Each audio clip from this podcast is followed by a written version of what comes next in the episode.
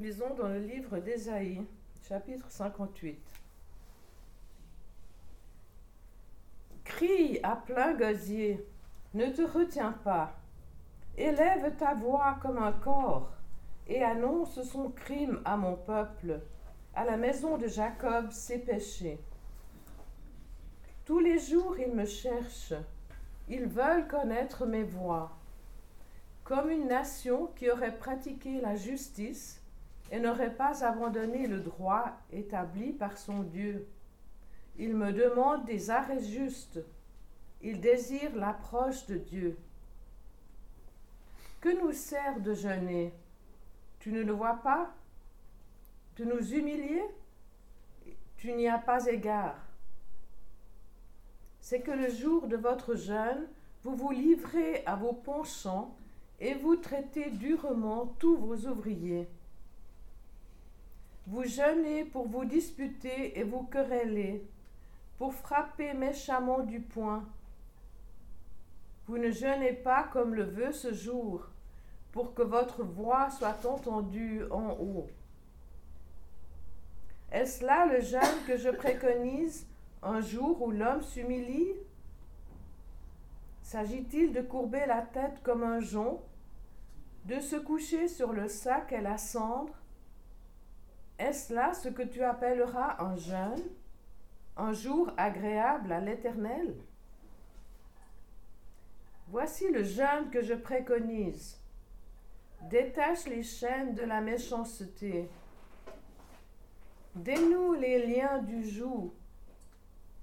Renvoie libre ceux qu'on écrase et que l'on rompe toute espèce de joug.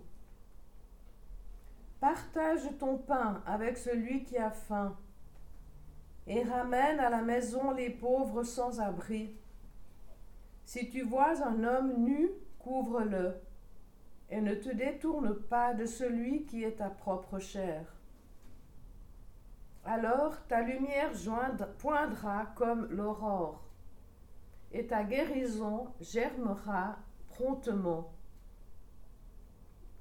Ta justice marchera devant toi, et la gloire de l'Éternel sera ton arrière-garde. Alors tu appelleras, et l'Éternel répondra. Tu crieras, et il dira, Me voici. Si tu éloignes du milieu de toi le joug,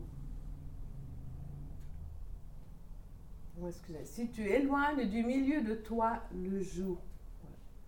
Les gestes menaçants et les discours de rien du tout, si tu offres à l'affamé ce que tu désires toi-même, si tu rassasies l'appétit de l'indigent, ta lumière se lèvera sur les ténèbres, et ton obscurité sera comme le midi. L'Éternel te guidera constamment il te rassasiera dans les lieux arides et redonnera de la vigueur à tes membres. Tu seras comme un jardin arrosé, comme un point d'eau dont les eaux ne déçoivent pas. Grâce à toi, l'on rebâtira sur d'anciennes ruines. Tu relèveras les fondations des générations passées. On t'appellera réparateur des brèches, celui qui restaure les sentiers, qui rend le pays habitable. Si tu retiens ton pied pendant le sabbat, pour ne pas faire ce qui te plaît en mon saint jour, si tu qualifies le sabbat de délicieux, de jour saint de l'Éternel, de glorieux, et si tu le glorifies en ne suivant pas tes voies, en ne te livrant pas à ce qui te plaît, ni à de vains discours, alors tu feras de l'Éternel tes délices, et je te transporterai sur les hauteurs du pays. Je te nourrirai de l'héritage de Jacob, ton père, car la bouche de l'Éternel a parlé.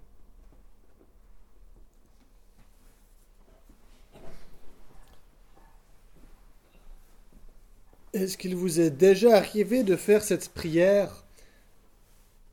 Seigneur, j'ai fait tout juste, tout comme il fallait. Je suis allé au culte, j'ai lu ma Bible, j'ai prié le Notre Père, alors pourquoi est-ce que tu n'exauces pas ma prière? Est-ce que cette prière vous est familière? Peut-être, peut-être pas. C'est en tout cas la prière du peuple d'Israël au chapitre 58 du livre du prophète Ésaïe. À ce moment, le peuple traverse une période très difficile de son histoire, la période de l'exil. Ils sont en terre étrangère, ils souffrent toutes sortes de persécutions. Il était de coutume de jeûner en temps de crise. Une coutume d'ailleurs qui a perduré au moins jusqu'au 16-17e siècle, puisque Genève a jeûné suite à la Saint-Barthélemy et aux persécutions subies en France, notamment par les Huguenots. On jeûne en temps de crise, en temps de difficulté. Le peuple d'Israël, alors, traversant une difficulté, observe des jeunes. Et malgré cela, Dieu semble être absent, muet. Au moment où ils auraient le plus besoin de son aide, de sa présence et de son écoute, voilà qu'il semblerait que Dieu n'entende plus, que la ligne soit coupée. Alors ils font cette prière qu'on a peut-être eu fait par moment. Seigneur, j'ai fait tout ce que je devais, comme il le fallait, comme tu l'as instruit. Nous avons jeûné, nous nous sommes humiliés, et pourtant tu ne nous vois pas, tu ne nous entends pas, tu ne nous regardes pas. Mais Dieu entend, et il répond. Il répond peut-être pas comme le peuple l'aurait souhaité ou s'y attendait, puisqu'il répond en mettant en lumière l'hypocrisie de ce peuple qui jeûne par moments, mais qui, en parallèle de ça, se comporte comme un brigand. Il dit oui, vous vous roulez dans la cendre, vous vous privez de nourriture, mais de l'autre côté, vous vous disputez, vous vous querellez, vous vous battez entre vous, vous vous livrez à tous vos penchants et vous maltraitez vos ouvriers. Le problème, leur dit Dieu, c'est que vous manquez de cohérence. Vous pratiquez le jeûne comme si c'était une formule magique. Vous le pratiquez comme une obligation et vous le vivez finalement de manière superficielle. Vous n'êtes pas réellement pleinement investi dans ce jeûne que vous respectez et que vous suivez.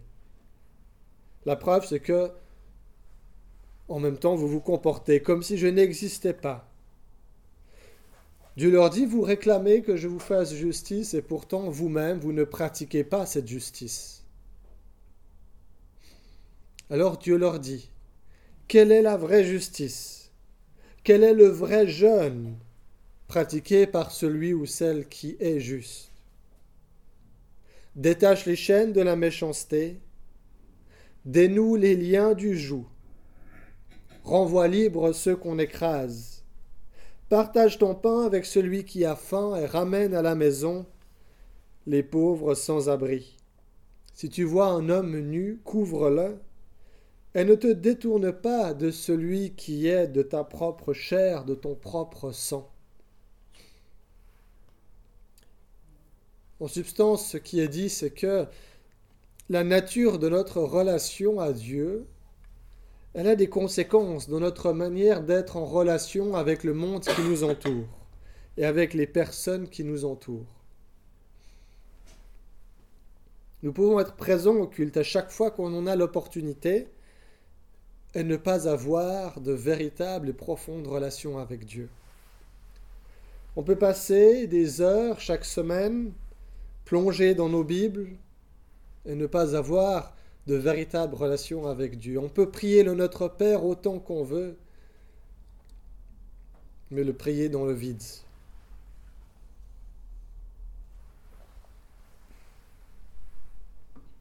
Si nous manquons de, de véritables et profondes relations à Dieu, alors ça se fait sentir dans notre manière d'être en relation avec le monde. Dans l'Ancien Testament, le personnage du juste, il est très présent, surtout dans les proverbes, mais de manière générale, on le retrouve régulièrement. Et à côté de lui, il y a le personnage du méchant. Et on peut résumer ces deux personnages comme ça. Le méchant, c'est celui qui se préoccupe avant tout de savoir comment le monde et les personnes qui l'entourent peuvent le servir lui et servir ses propres projets. Le juste, lui, c'est celui qui se préoccupe de savoir comment lui, il peut servir ce monde et servir Dieu et les projets de Dieu. Et ces deux personnages, on les retrouve en filigrane dans le texte d'Ésaïe.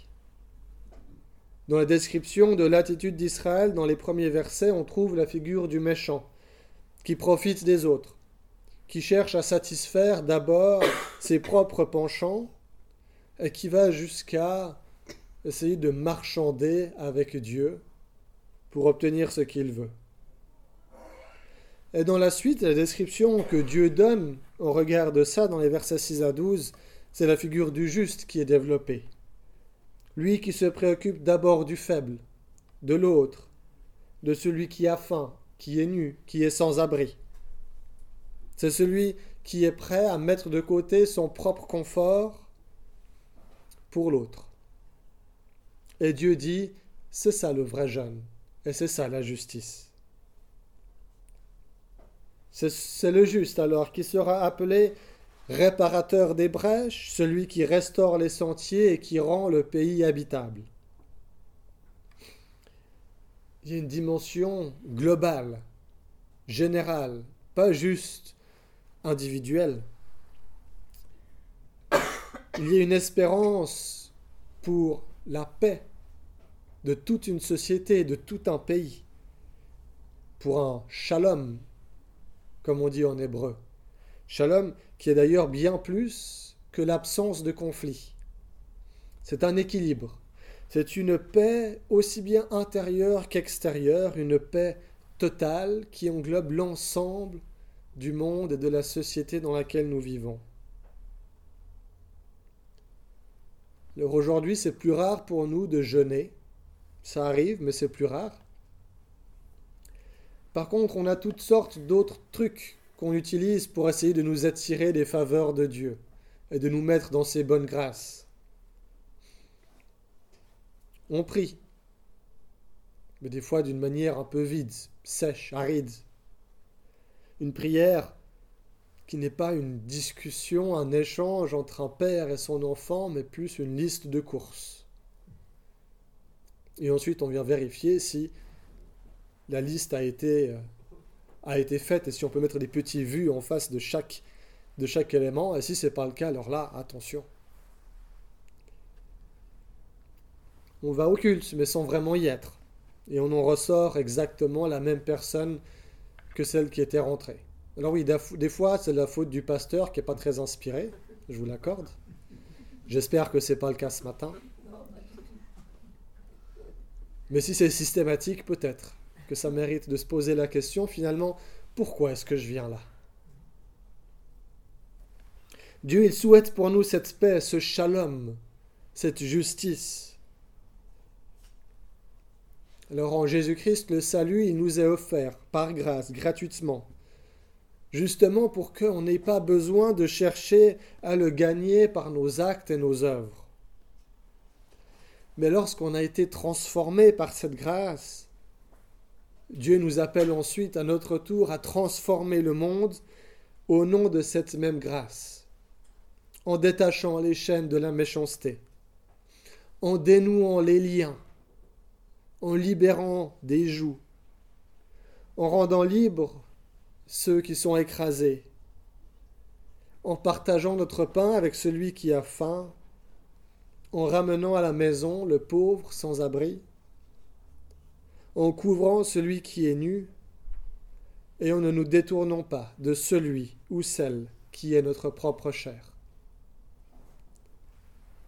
Amen.